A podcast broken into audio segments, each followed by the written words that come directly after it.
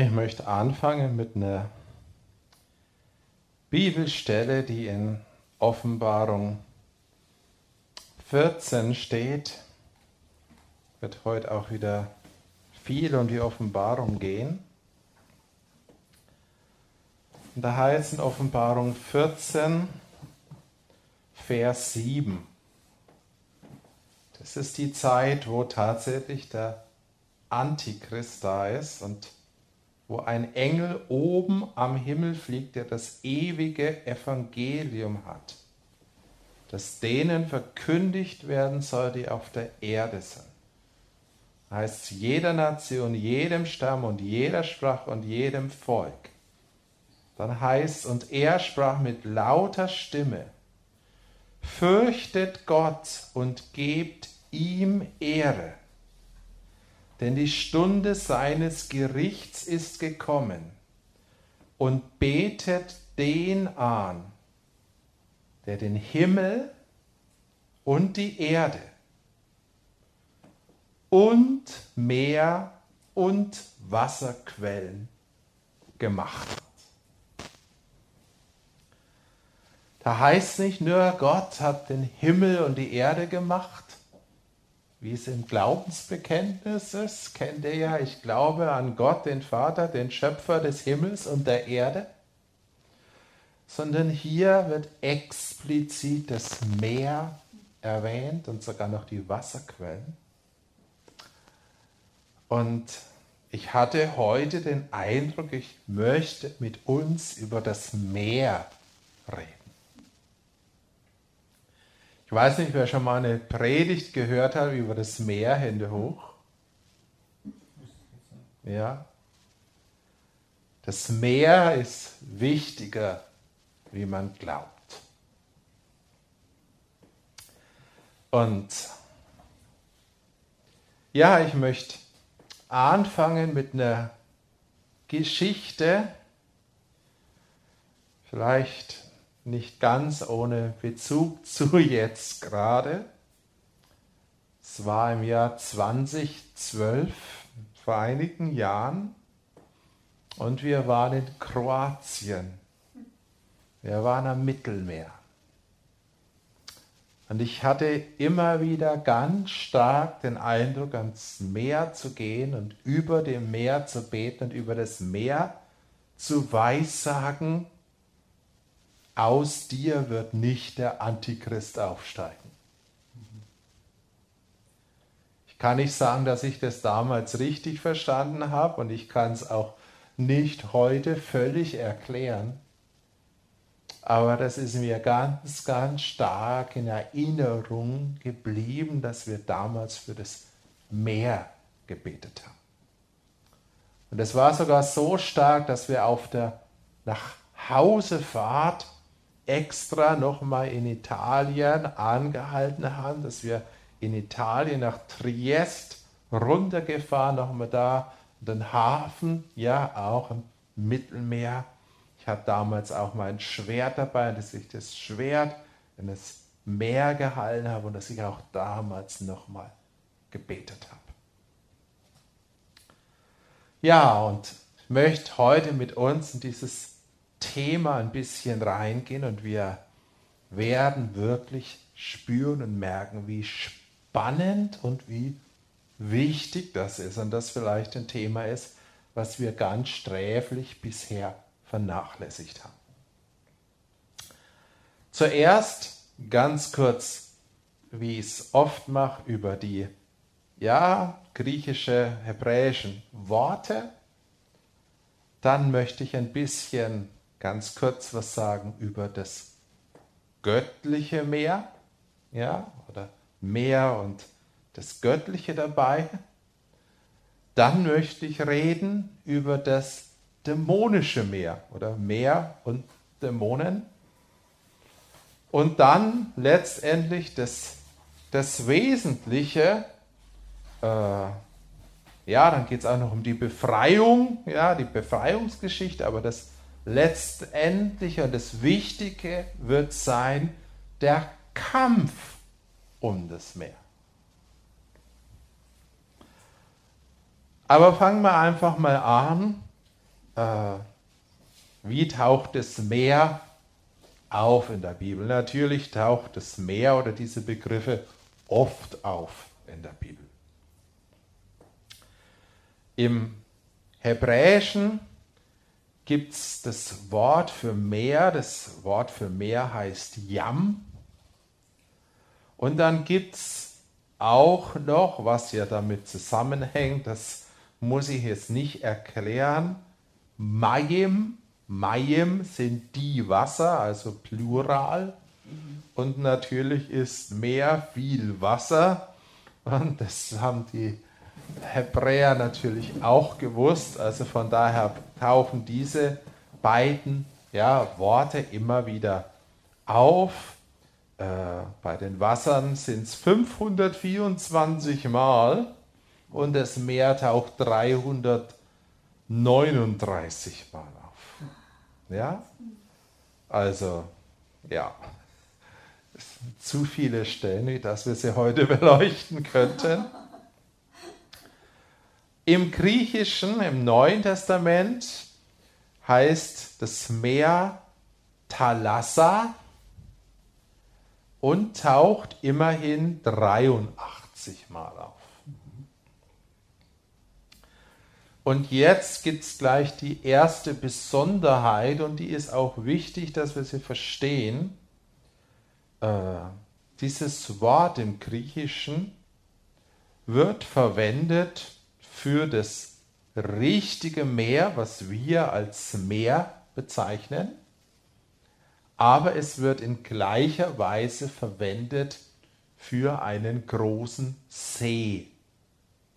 Deshalb heißt es im Hebräischen oder im, im, im Griechischen Neuen Testament, ist es nicht der See Genezareth, sondern der See Genezareth ist ein Meer.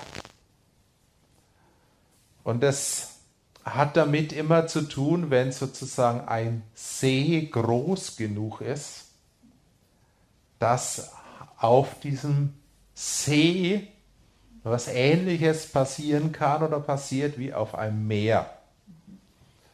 Ich habe da eine Bibelstelle, die uns das klar macht und dann verstehen wir das auch. Matthäus 8, Vers 24.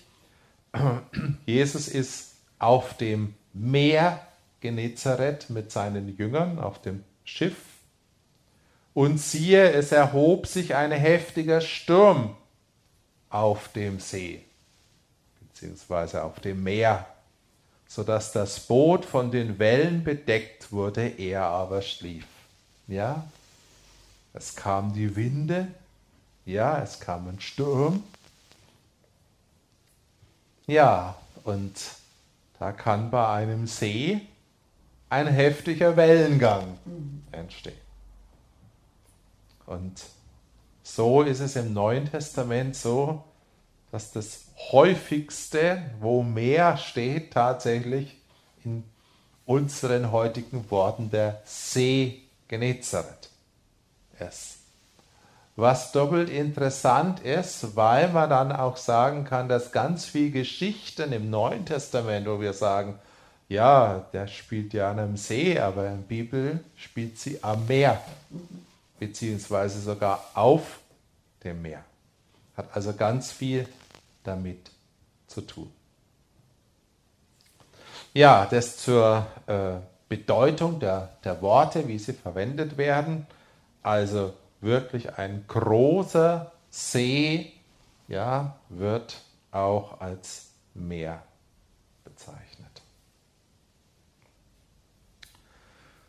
So, jetzt komme ich zuerst zum göttlichen Meer.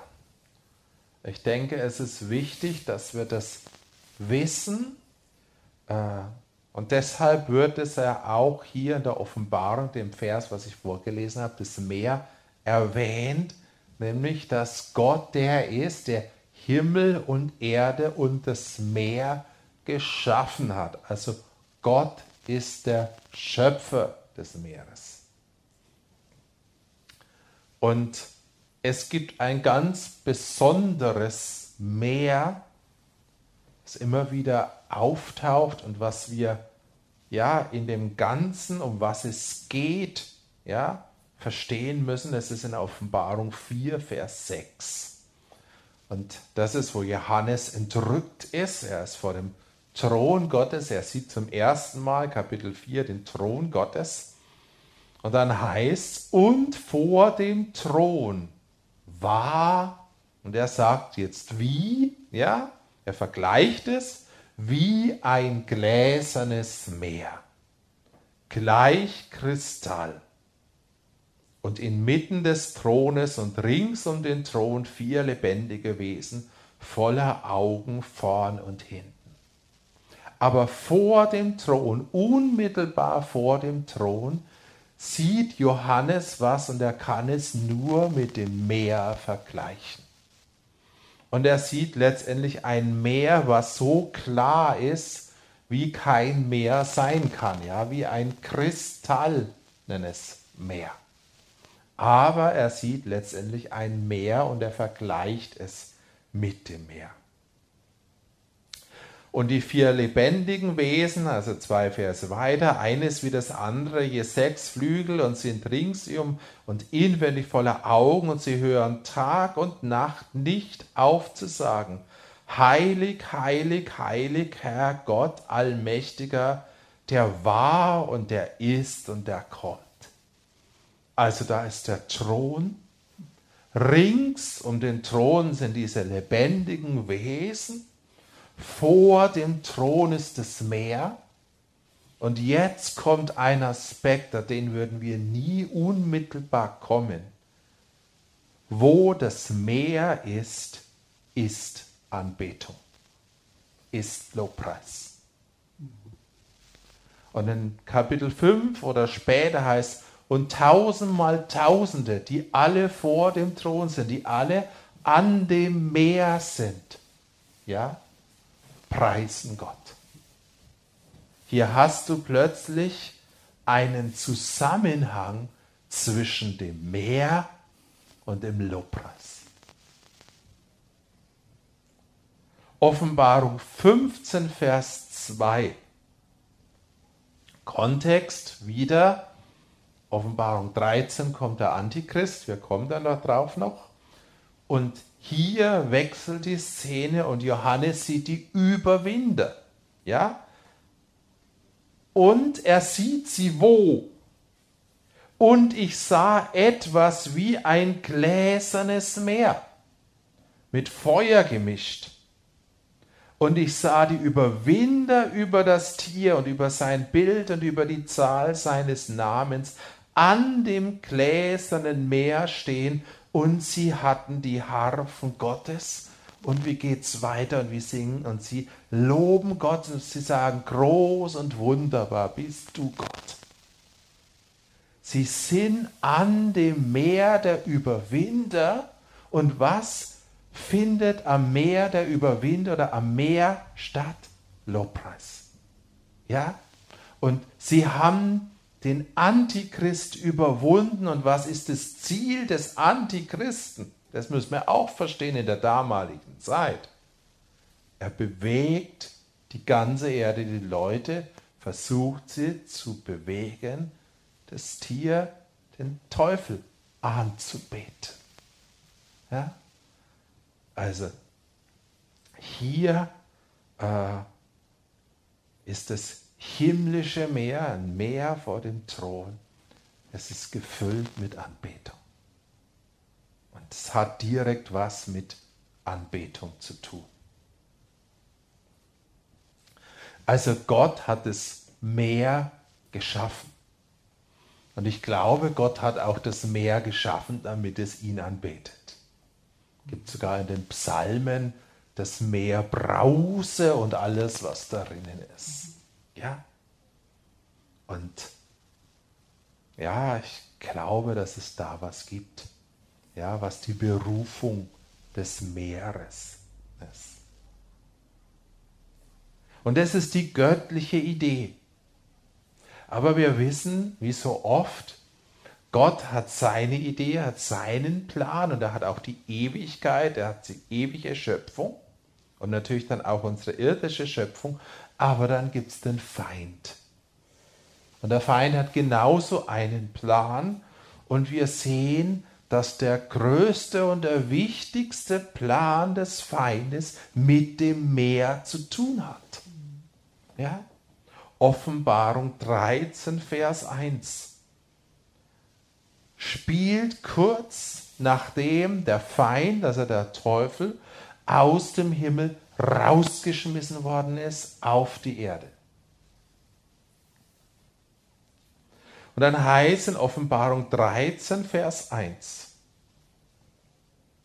und ich sah aus dem Meer ein Tier aufsteigen, das zehn Hörner und sieben Köpfe hatte und auf seinen Hörnern zehn Diademe und auf seinen Köpfen Namen der Lästerung. Und der Drache gab ihm seine Kraft und seinen Thron und große Macht. Und wenig später, Und es wurde ihm gegeben, also dem Tier, mit den Heiligen Krieg zu führen und sie zu überwinden. Und es wurde ihm Macht gegeben über jedem Stamm und jedes Volk und jede Sprache und jede Nation. Also wir sehen hier dieser größte Plan des Feindes. Da kommt das Tier, steigt aus dem Meer hoch. Es kommt aus dem Meer hervor.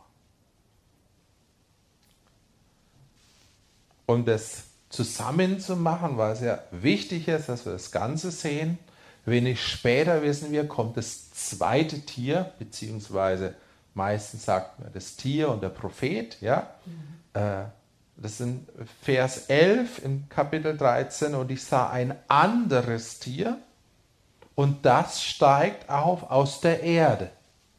Ja? Und es hatte zwei Hörner gleich einem Lamm und es redete wie ein Drache. Und die ganze Macht des ersten Tieres übt es vor ihm aus. Und es veranlasst die Erde und die auf ihr wohnen, dass sie das erste Tier anbeten, dessen Todeswunde geheilt wurde und es tut große Zeichen, dass es selbst Feuer vom Himmel vor den Menschen auf die Erde herabkommen lässt. Also das zweite Tier, ja, der falsche Prophet, bewirkt, dass die Leute, und jetzt wird es interessant, das Tier anbeten, was aus dem Wasser, aus dem Meer gekommen ist. Ja?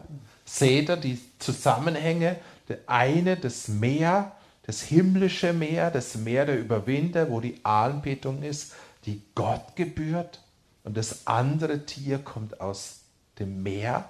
Und der falsche Prophet bewirkt, dass die Menschen, die hier irdisch sind, bewirkt, dass das Tier angebetet wird. Ja?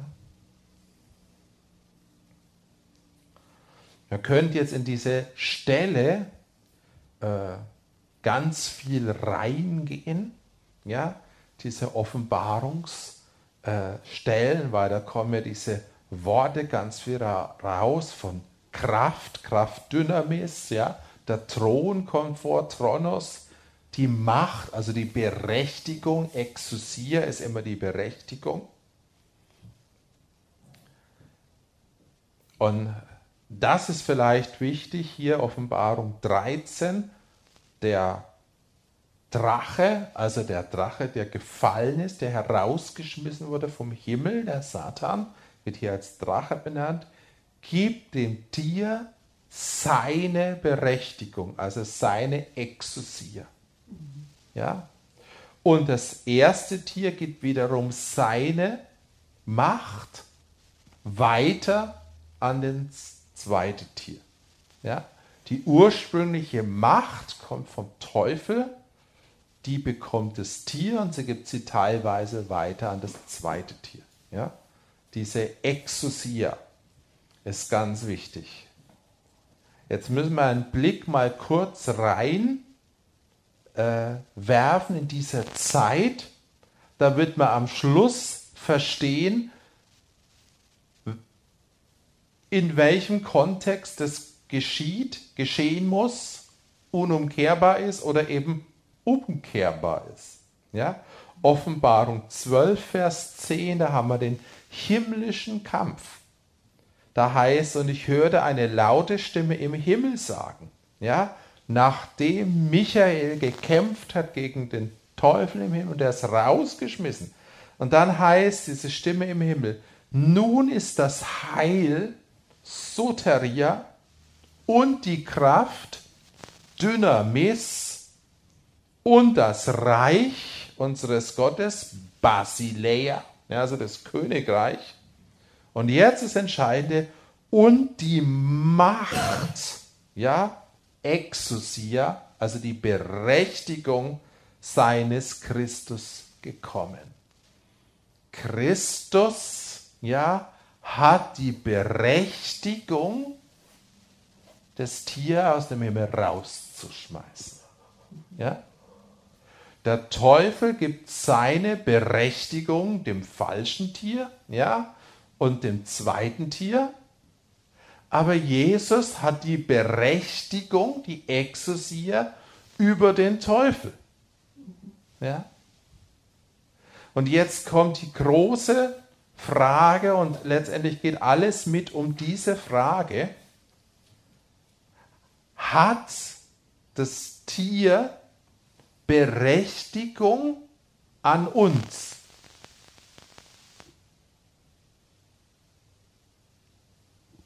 Ja?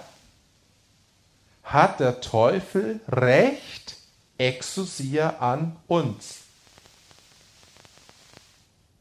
Die Frage ist ganz einfach und ganz klar zu beantworten. Nein, hat er nicht. Ja? Warum? Offenbarung 12 steht es drin. Denn sie haben überwunden durch des Lammes Blut. Jede Exousia, jede Berechtigung des Teufels ist durch das Blut des Lammes zerbrochen. Interessant ist, dass in Offenbarung 13, Vers 1, äh, Vers 7 von dem Drachen geschrieben steht, und es wurde ihm gegeben, mit dem Heiligen, mit den Heiligen Krieg zu führen und sie zu überwinden.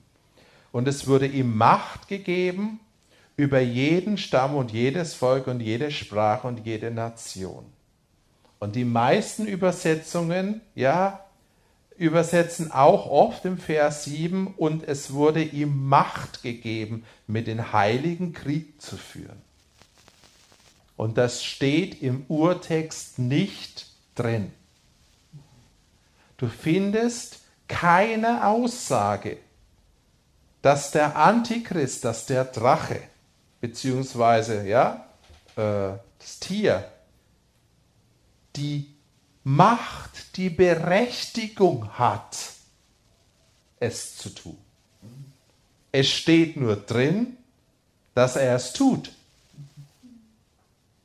Das ist ein großer Unterschied.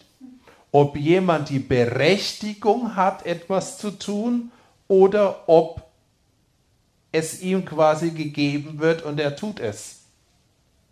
Der Teufel hat nicht die Berechtigung. Grundsätzlich hat er sie nicht. Und das ist so wichtig, dass wir das verstehen, dass wir das glauben. Ja? Weil wenn der Teufel die Berechtigung hätte, all das zu tun, was er dann da tut, dann wäre es ja nicht zu beeinflussen.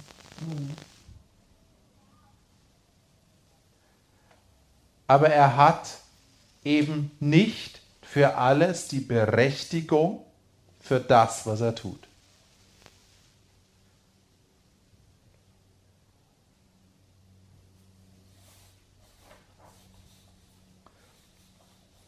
Deshalb gibt es in dem ganzen Kontext die Überwinder, die eben über den Namen des Tieres siegreich sind. Ja, das ist wieder diese Offenbarung 15, ja, das sind die Überwinder über das Tier und über sein Bild und über die Zahl seines Namens. Und die stehen eben nicht vor dem Tier und beten das Tier an am Meer oder was aus dem Meer kommt, sondern sie stehen am Meer Gottes und beten Gott an. Ja. Und das ist so interessant, dass wir hier sehen, wie wichtig oder wie stark das Meer in dem Ganzen drin ist. Ja. Der Antichrist kommt vor aus dem Meer und Gott möchte uns bringen als Überwinder ans Meer. Also wir sehen, es gibt einen riesigen Kampf um das Meer. Und das ist letztendlich die Frage, ja, wer oder was kommt denn aus dem Meer?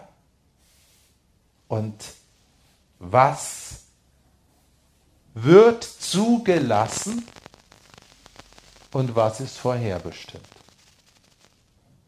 Und ich würde ganz eindeutig sagen, dass die Bibel uns hier zeigt, nicht alles, was kommen wird, kommt, weil es eine Berechtigung dafür gibt.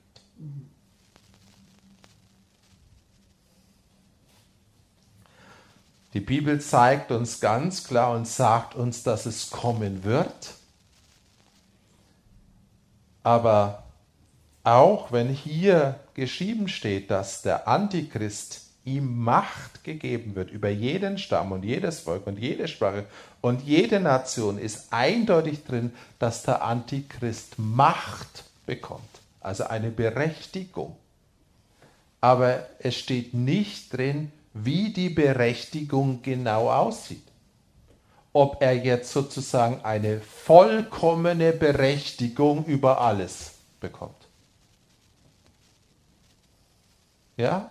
Stell dir mal vor, der Teufel bekäme eine Berechtigung über die Stadt XYZ, ich nenne jetzt bewusst keine in Deutschland, dann hat der Teufel eindeutig Macht über Deutschland, aber er hat nicht vollständig Macht über Deutschland.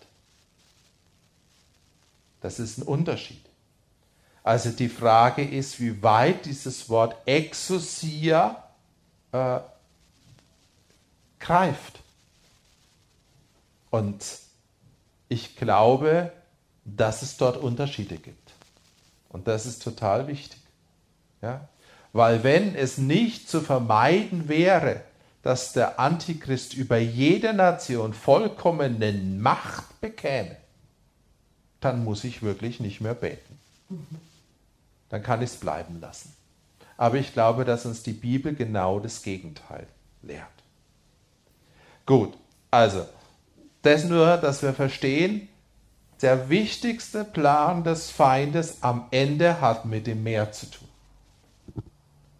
Gott hat das Meer geschaffen und er hat ein wunderbares Meer im Himmel.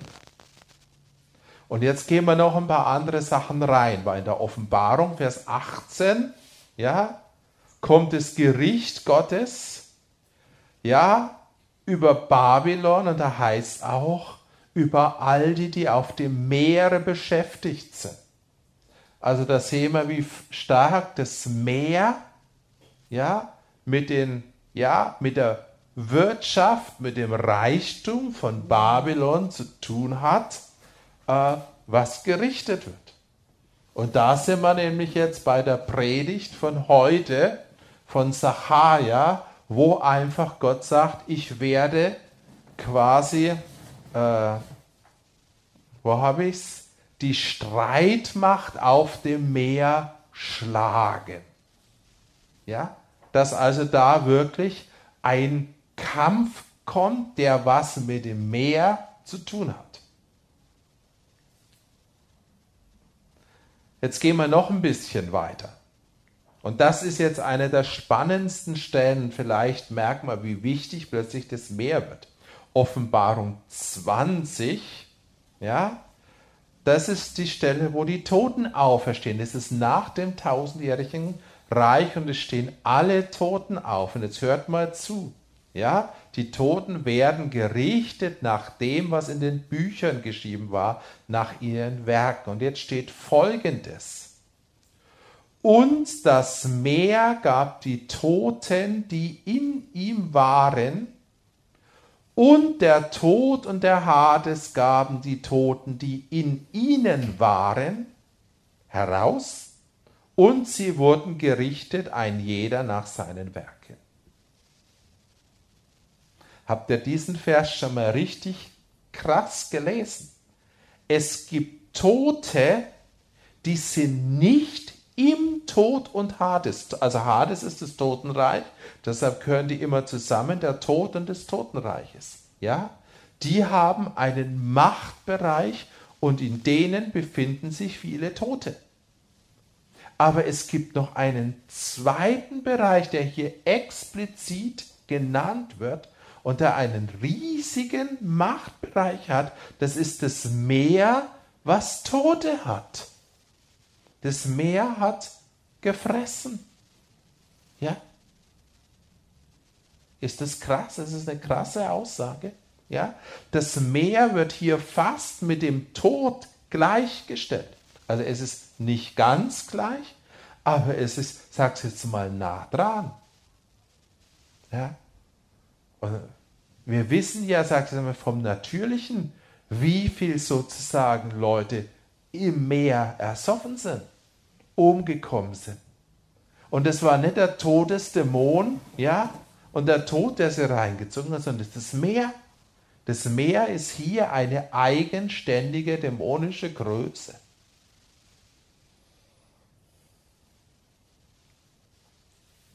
Und trotzdem gibt es einen Unterschied, obwohl jetzt Tote im Meer sind, die werden frei, ja, das Meer muss sie hergeben, wird trotzdem nur der Tod und der Hades in den Feuersee geworfen. Und in Offenbarung 21, Vers 1 steht folgendes. Was auch immer das genau bedeutet, kann es nicht sagen. Und ich sah einen neuen Himmel und eine neue Erde, denn der erste Himmel und die erste Erde waren vergangen. Und jetzt kommt ein Nachsatz, den wir alle bis überlesen hätten, aber jetzt nicht mehr überlesen. Und das Meer ist nicht mehr. Das wird explizit genannt. Diese Form des Meeres gibt es in der neuen Schöpfung nicht. Krass, oder? Also sehen wir mal, wie wichtig das Meer, ja, oder wie es sozusagen es das Göttliche gibt, aber auch das, was sozusagen richtig, wohl dämonisch übernommen wurde und zu einer Festung, ja, zu einer der größten Festungen des Bösen geworden ist. Und das haben wir beim Meer und das haben wir auf der anderen Seite, steht jetzt hier nicht drin, ein anderes Thema bei Mammon. Ja? Mammon und Meer werden hier als eigenständige dämonische Größen aufgeführt.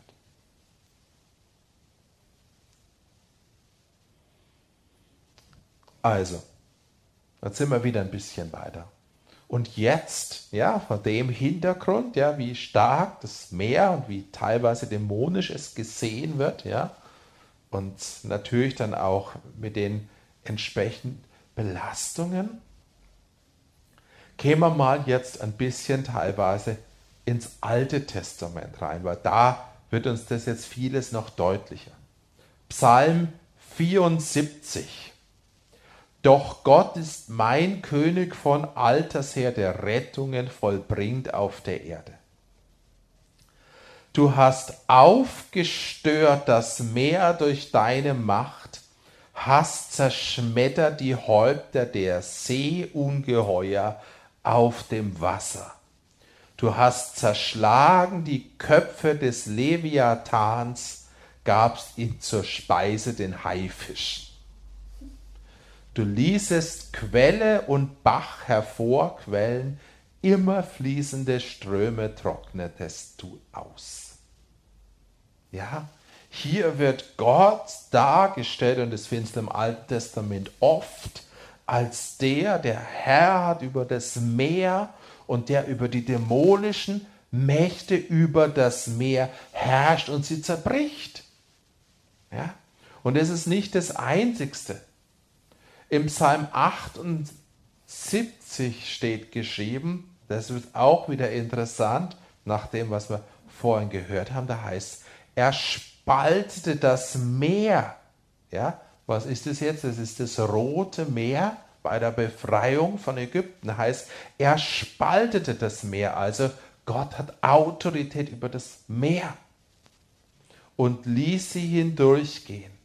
Er ließ die Wasser stehen wie einen Damm. Ja? Und jetzt kommt natürlich das Ganze zusammen. Exodus 14, Vers 16. Jetzt sind wir bei Mose.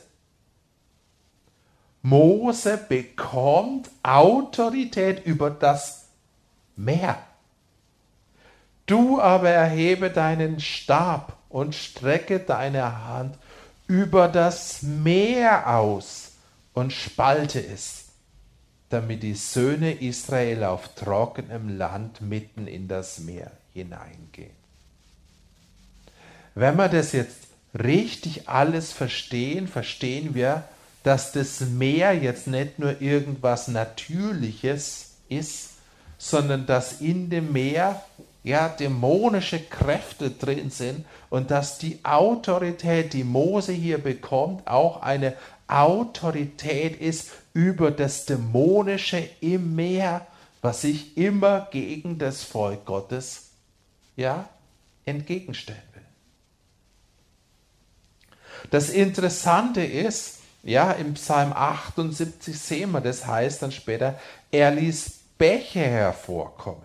Ich erinnere mich an unser erstes Wort, wo es heißt in Offenbarung äh, 14, dass Gott das Meer und die Wasserquellen gemacht hat. Ja? Das eine ist das große Meer, das Schäumel, und dann haben wir hier sozusagen die Wasserquellen zur Versorgung. Und Mose bekommt mit seinem Stab ja, die Autorität über das dämonische Meer, die bekommt er zuerst.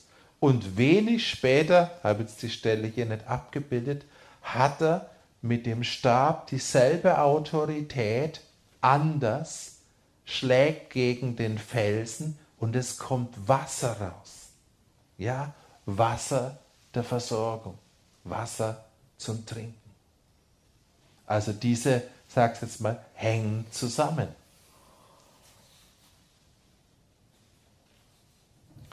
Also wir sehen schon, es verdichtet sich, dass es in der Bibel einen ganz starken Kampf um das Meer gibt. Ja, jetzt kommen wir zu Sacharia 9. Ja, Tyros, was am Meer liegt, ja, das ist eine Festung am Meer. Und Gott sagt, der Herr wird es erobern und seine Streitmacht auf dem Meer schlagen. Ja?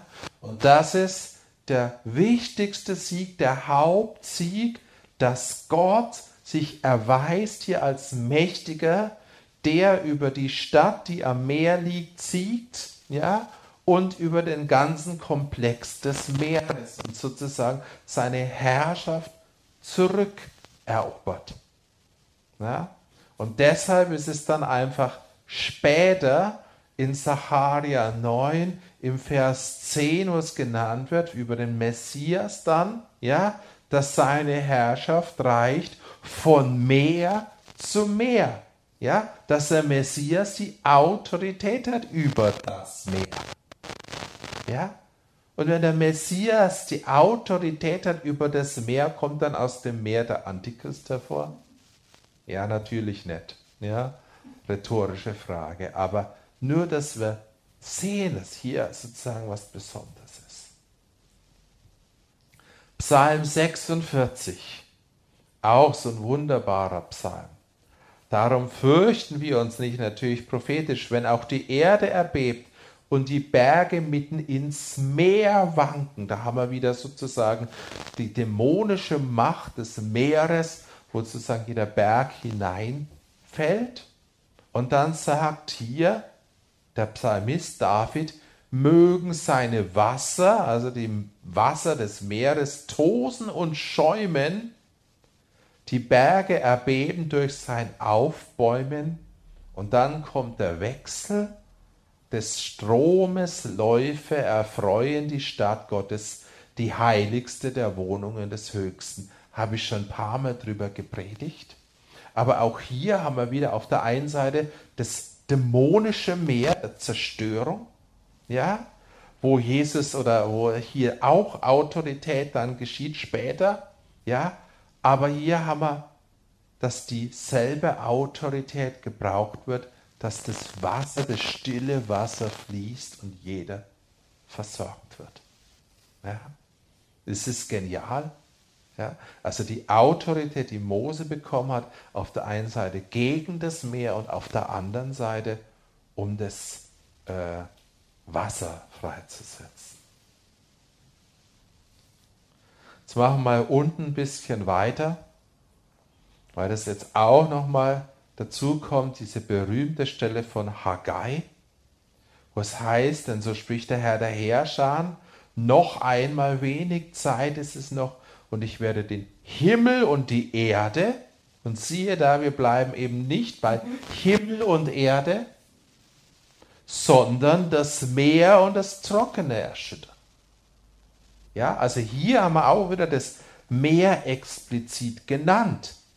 Und jetzt das Trockene, das müssen wir verstehen. Das Trockene hier heißt Haraba und das ist die Wüste. Also Gott erschüttert das Meer, ja, das Dämonische am Meer und er erschüttert auch das Dämonische an der Wüste, indem er aus der Wüste Wasser hervorbringen wird, ja, siehe Mose, ja. Also er erschüttert das, wo das Meer riesig ist und das, wo die Trockenheit da ist. Und dann heißt, und dann werde ich alle Nationen erschüttern und die Kostbarkeiten aller Nationen werden kommen und ich werde dieses Haus mit Herrlichkeit füllen, spricht der Herr der Herrscher.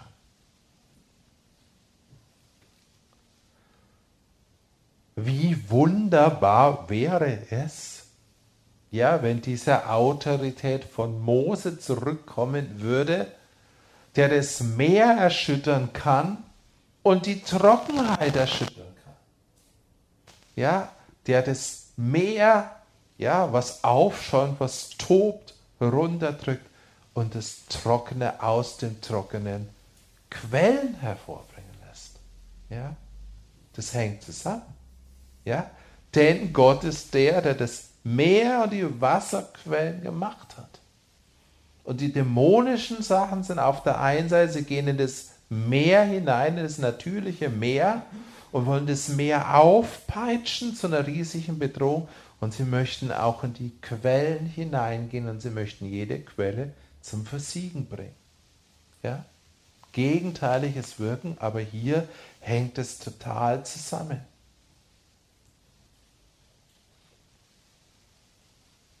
Jetzt gibt es eine wunderbare Verheißung, 5. Mose 33, Vers 18, ja, aus dem Mosesegen.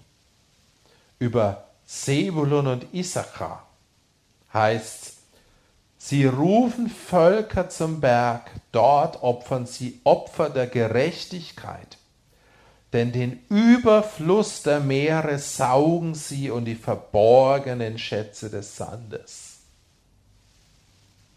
Wir kennen das ja von der Zeit, ja, wo plötzlich die, die Meeresfahrten entdeckt worden sind und die Kolonialzeit begann, sind einige Schiffe gesunken und mit ihnen auch reale Schätze.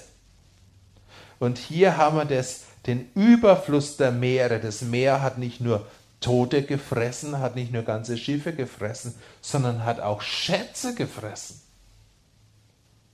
Ja? Und hier kommt was, dass das Meer die Schätze zurückgibt. Den Reichtum zurückgibt. Ja? Ich glaube, wenn der Herr die Nationen erschüttert und das Meer und das Trockene, dann kommt auch der Reichtum des Meeres zurück.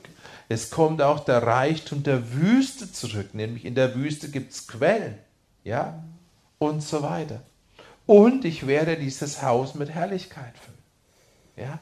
Also der Messias am Ende wird alles, die Schöpfung, die durch die Dämonen durcheinander geraten sind, in Ordnung gebracht. Ja? Aber das geschieht dadurch, dass über das Meer Autorität ausgeübt wird.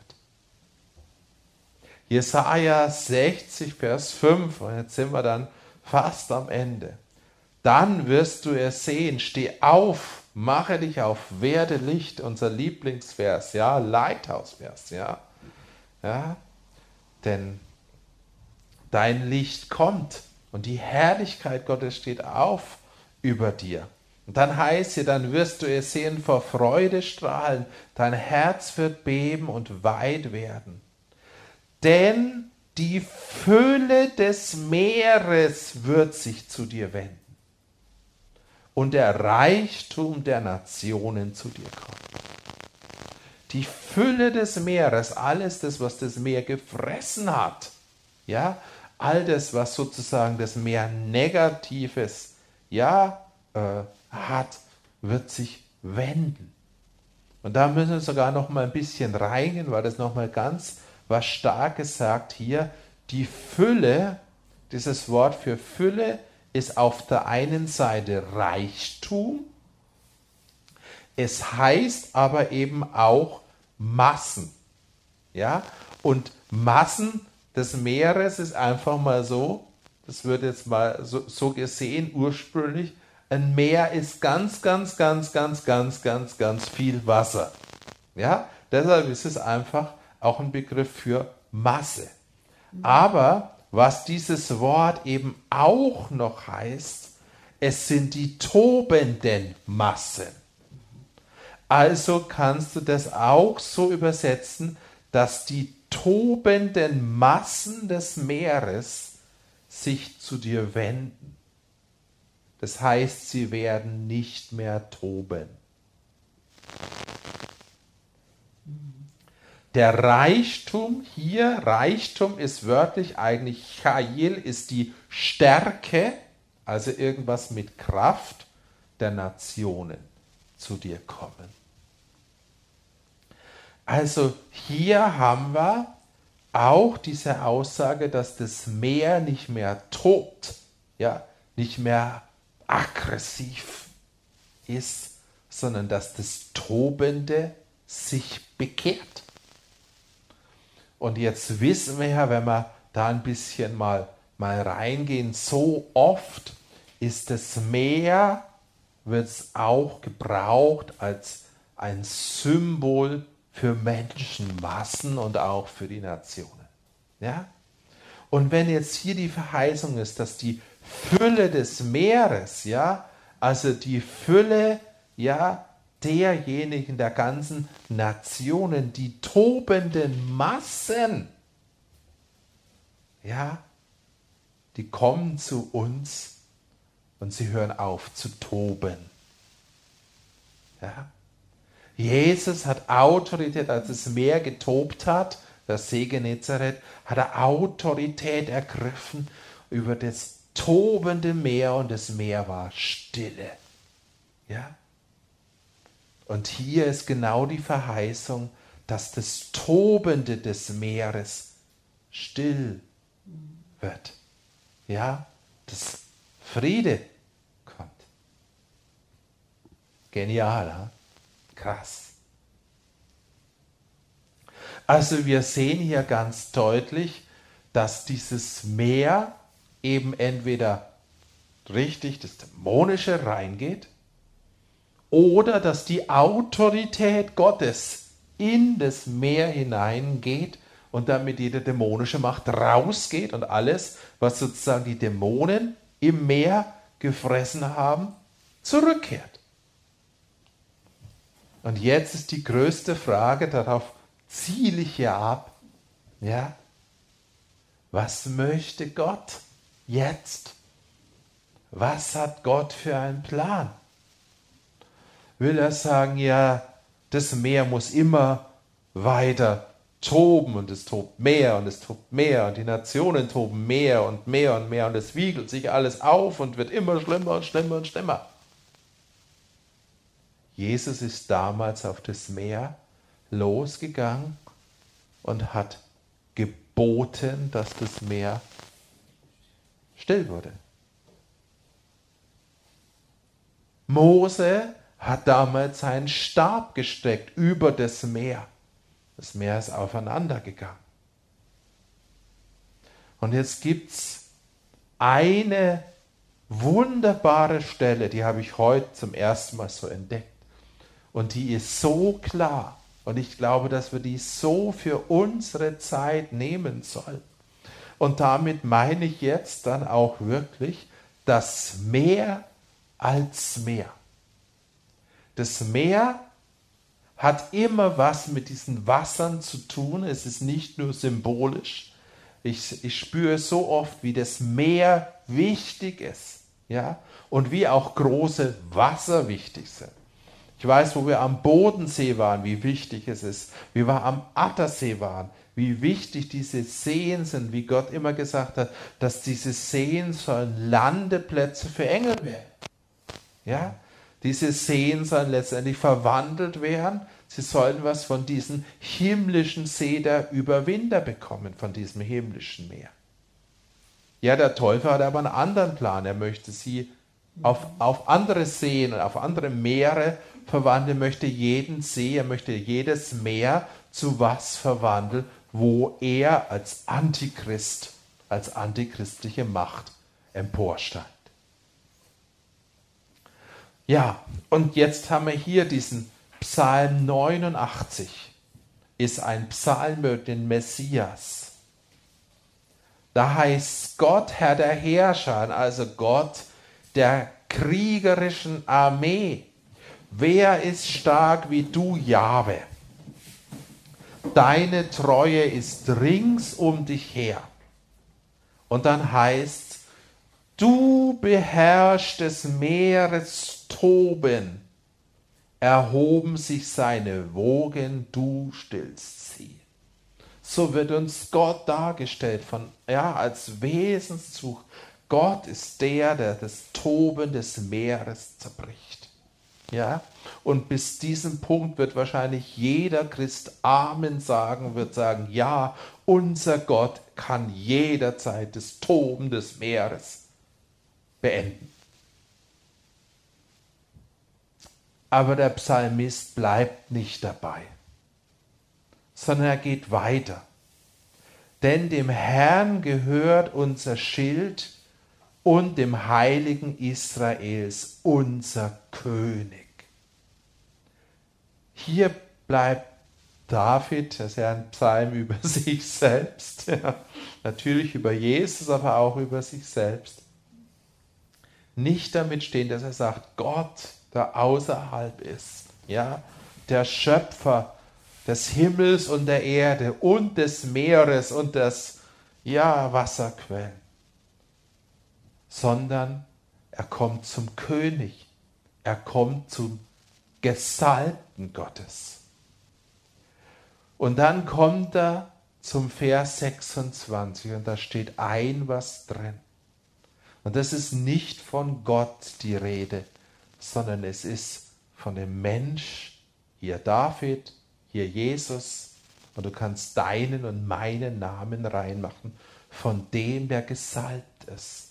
Und dann heißt es, und ich will seine Hand also, ich will deine Hand auf das Meer legen und seine Rechte auf die Ströme.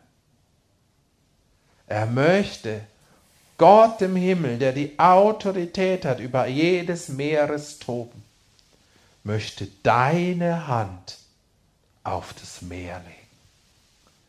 Er möchte seine Autorität in deine Hand reinmachen, dass du deine Hand auf das Meer legst. Und es geht weiter und er wird mich anrufen. Mein Vater bist du, mein Gott und der Fels meiner Rettung. So will auch ich ihn zum Erstgeborenen machen, zum Höchsten unter den Königen der Erde. Das ist natürlich ein Psalm über den Messias, es ist ein Psalm über Jesus. Aber es ist nicht nur ein Psalm über Jesus, sondern es ist gleichzeitig ein Psalm über jeden Gesalbten. Und hier, ja, haben wir eine Vision, wie der Gesalbte aufsteigt, ja, er aufsteigt zum Erstgeborenen, zum Höchsten, wie er hier auf dieser Erde Herrschaft bekommt. Und womit beginnt diese Herrschaft? Sie beginnt damit, dass Gott auf seine Hand was macht und er die Hand auf das Meer legt. Indem er wieder beansprucht, dass das Meer Gott gehört. Dass das Meer nicht den Plänen des Feindes gehört, sondern dass das Meer Gott gehört. Dass die Massen nicht den Plänen des Feindes gehören und durch die Pläne des Feindes aufgewiegelt werden und immer schwer, schlimmer werden und ein Krieg nach dem anderen ausbricht oder was auch immer, sondern er möchte, dass wir unsere Hand auf die Massen machen und dass die Massen sich zu uns wenden und in das Reich Gottes kommen. Ich finde so einen Hammer powervollen Vers. Gott möchte seine Hand in deine Hand reinmachen, dass du deine Hand auf das Meer legst. Wir können das schön, wie wir geübt sind, natürlich vergeistigen, aber ich stelle mir vor, was wäre, wenn mal hundert Leute ans Mittelmeer gingen und mal wirklich buchstäblich ihre Hand auf das Wasser legen würden und diese Autorität nehmen würden. Ja, wir sehen ja, wie in dem Mittelmeer dämonischen Pläne gehen. Ja, wie diese Wellen von, ja, ich will sie gar nicht Flüchtlinge nennen, wie Menschenströme hier Menschen instrumentalisiert werden für dämonische Pläne und immer wieder frisst das Meer solche Menschen auf und sie kommen um und auf der anderen Seite wiegeln sie die Leute auf. Ja, das hat nichts mit den Plänen Gottes im Mittelmeer zu tun. Und aus diesem Ganzen, was sich aufpeitscht und immer größer wird, soll eine dämonische antichristliche Macht aufsteigen. Ja? Aber Gott sagt, geh dorthin und lege deine Hand auf das Meer. Geh an andere Stellen hin, wo große Wasser sind und beanspruche diese Wasser, vielleicht Dämonen drin wohnen, die Dämonen sagen, das sind meine Wasser schon immer, dass diese Wasser Gott gehören dass diese Wasser, so wie sie Gott geschaffen hat, ursprünglich frei werden, dass Engel dort wohnen können. Dass der Bodensee, dass der Attersee, ja, dass vielleicht der Plauersee in Brandenburg, habe vor ein paar Tagen so eine Vision gehabt, über den See ist ein großer See, ist nicht weit von Berlin, dass dort eine mächtige Armee für diese Stadt Berlin, Engelsarmee wohnt. Dass am Chiemsee, am Starnberger See Engel wohnen für die Stadt München. Dass diese Plätze, diese Meere uns an das himmlische Meer erinnern. Dass dort Anbetung geschieht. Und dass nicht dort Geschrei geschieht und Zerstörung geschieht, so wie es jetzt gerade in Libyen geschehen ist. Ja? Das ist immer ein Plan, wo der Teufel Zerstörung gibt, wo der Antichrist viel leichter hochkommen kann. Aber ich glaube, obwohl ich weiß, dass Offenbarung 13 geschehen wird, aber ich glaube, es ist eben nicht alles vorherbestimmt sondern wir haben eine Autorität. Und auch wir haben jetzt schon eine Autorität über das Meer und Gott möchte sie vergrößern. Und wenn wir das richtig sehen und auch die Verheißungen, wie vielleicht die Verheißung, ja, von Moses Segen oder auch von Jesaja 60, wenn wir sie richtig verstehen, dann verstehen wir sie nicht so, dass Gott plötzlich alles allein gemacht hat und plötzlich kommt der Segen zu uns, sondern dann verstehen wir sie, dass diese Segen kommen, weil wir aufgestanden sind und Gott seine Autorität in uns reingemacht hat. Und wir nicht mehr länger rumliegen und sagen, Gott, wenn du willst, sondern wenn wir in die Pläne Gottes hineingehen. Ich habe das Gefühl, das ist eine gute Botschaft, die ich auch euch beiden mitgeben kann, sollten wir uns nicht mehr sehen. Und ihr geht in einem Monat an das Meer, weil ihr werdet sicherlich auch am Meer sein. Ja, und wir dürfen neu begreifen, wie wichtig das Meer ist und wie dämonisch das Meer sein kann. Aber dass Gott sein Meer hat und dass er um das Meer hier auf dieser Erde kämpft. Er wird dieses Meer nicht einfach dem Feind überlassen. Und es wird gewiss in der Endzeit Meere geben oder große Seen, die werden die Herrlichkeit Gottes widerspiegeln und an denen wird Lobpreis und Ehre sein. Und es wird Lobpreis und Ehre für den Richtigen sein, nämlich Jesus. Und die Engel werden sich wohlfühlen. Ja, und dort werden die Pläne Gottes geschehen. In Jesu Namen. Amen. Und Jesus, ich danke dir einfach, ja, für das Meer. Herr, ich danke dir, dass dein Wort es ganz klar sagt, dass du das Meer geschaffen hast. Das Meer und die Wasserquellen.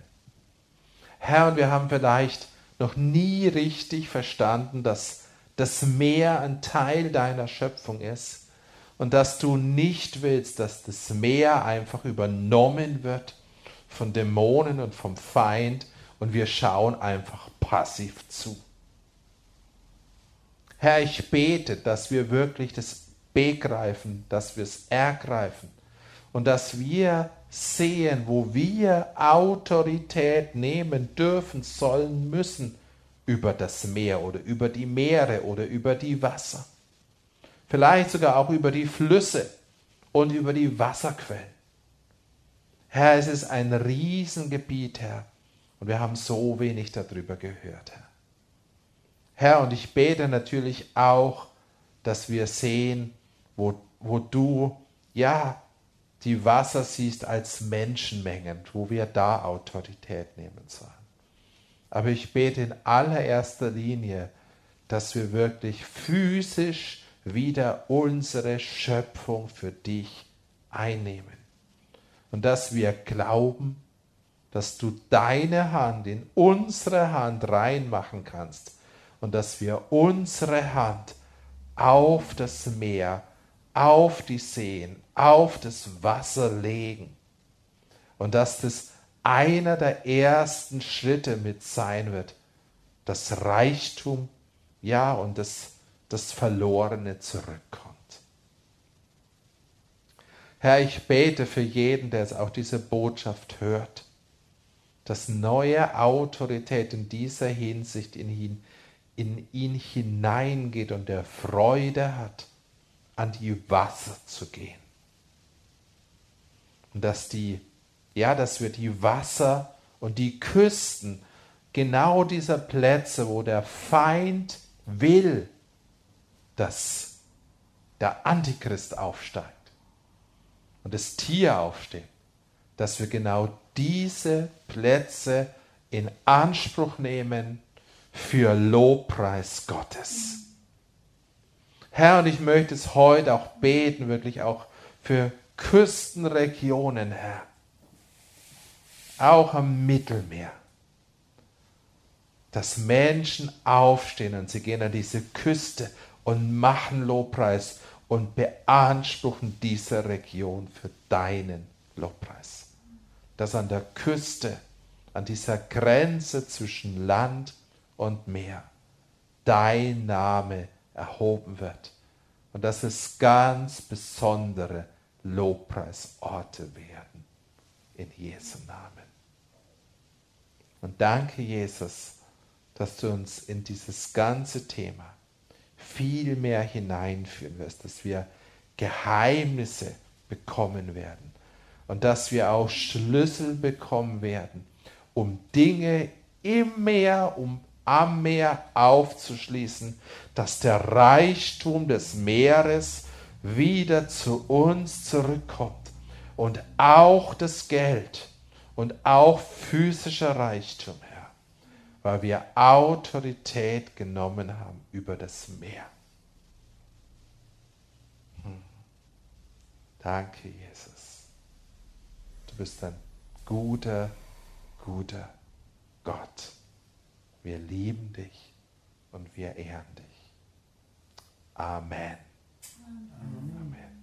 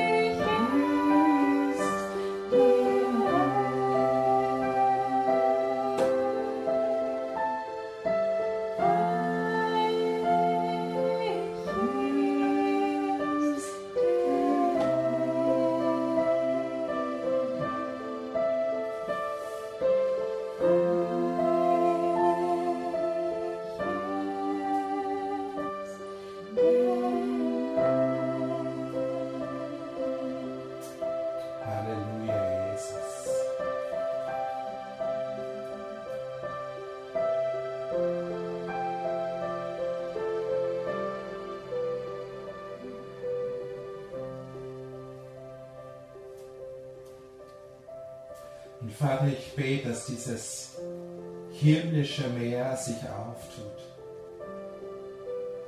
Vater, dass da, wo dieses himmlische Meer ist und diese Überwinder am himmlischen Meer stehen, Herr.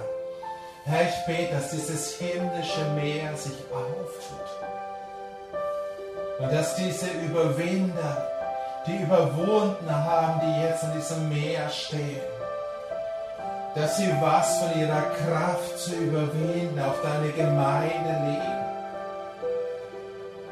Herr, ich bete um Offenbarung über dieses Meer. Herr, dass du uns versetzt und entrückst an dieses Meer. Herr, dass wir als Miss Wigglesworth und andere an diesem Meer treffen.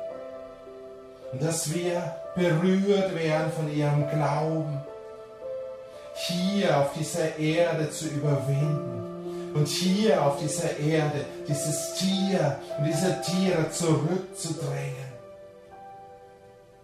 und das Meer wieder freizusetzen. Und das himmlische Meer auf unser Meer und auf die Erde zu bringen, Herr. Ich danke dir, dass es in der Endzeit starke Überwinder geben wird und sie werden am Meer stehen. Und sie werden auch physisch am Meer stehen und sie werden zu mir sprechen und sie werden sprechen, lass los in Jesu Namen. Lass los alles, was du gefressen hast. Lass los diesen Reichtum.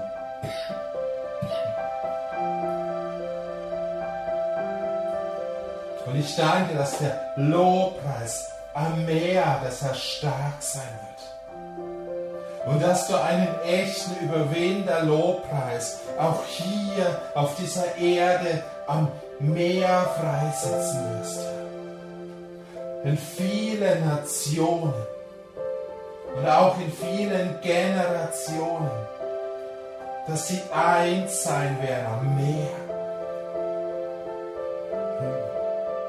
Herr, und ich weiß, sage, dass du auch Nationen eins machen wirst durch diesen Lobpreis am Meer. Herr, und da wo der Feind gerade auch probiert, ja, so wie europäische Nationen durch dieses Meer, durch dieses dämonische Meer auseinanderzureißen. Da bete ich und da weiß, sage ich, dass deine Überwinder aufstehen werden am Meer. Und sie werden am Meer und durch das Meer, durch das göttliche Meer die Nationen wieder verbinden und die dämonischen Pläne zerbrechen. Halleluja, Jesus.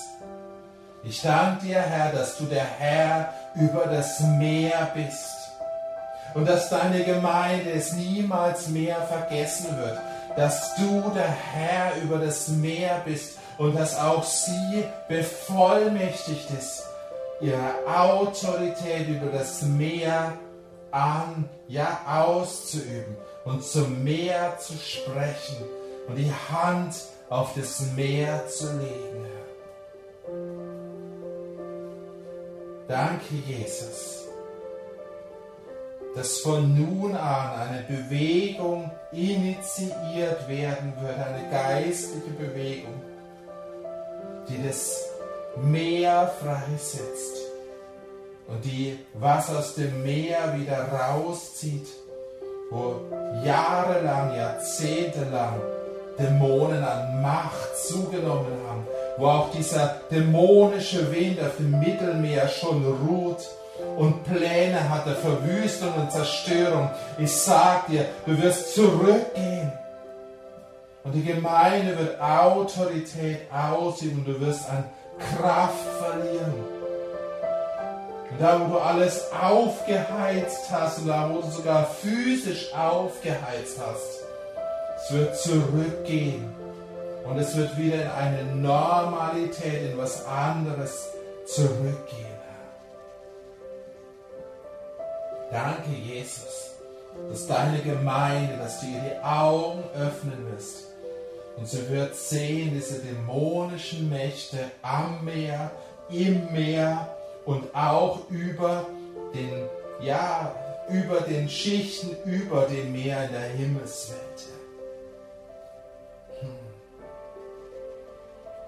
Ich habe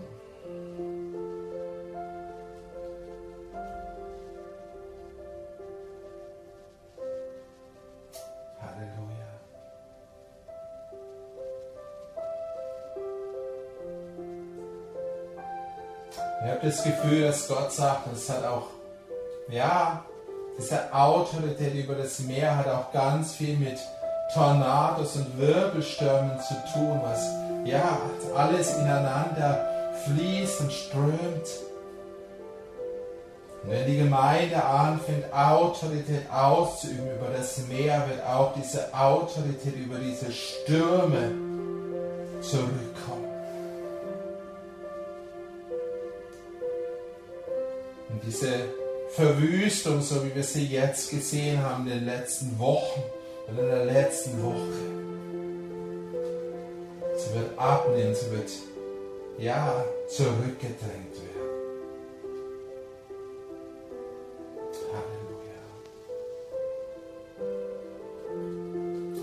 Jesus, dass du gut bist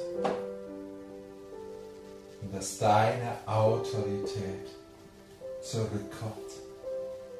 Und ich danke, wenn du auf dieser Erde zurück sein wirst, dass das Meer wunderbar, wunderschön sein wird, Herr. Herr, dass wir tausend Jahre lang ein Meer genießen werden, wo kein Dämon mehr drin ist sondern was einfach dein himmlisches Meer widerspiegelt. Und die Schönheit des kristallene Meer da sein wird, wieder da sein wird. Danke, Jesus. Wir freuen uns auf diese Zeit, aber wir wollen diese Zeit auch rufen und vorbereiten in Jesu Namen. Halleluja. Amen.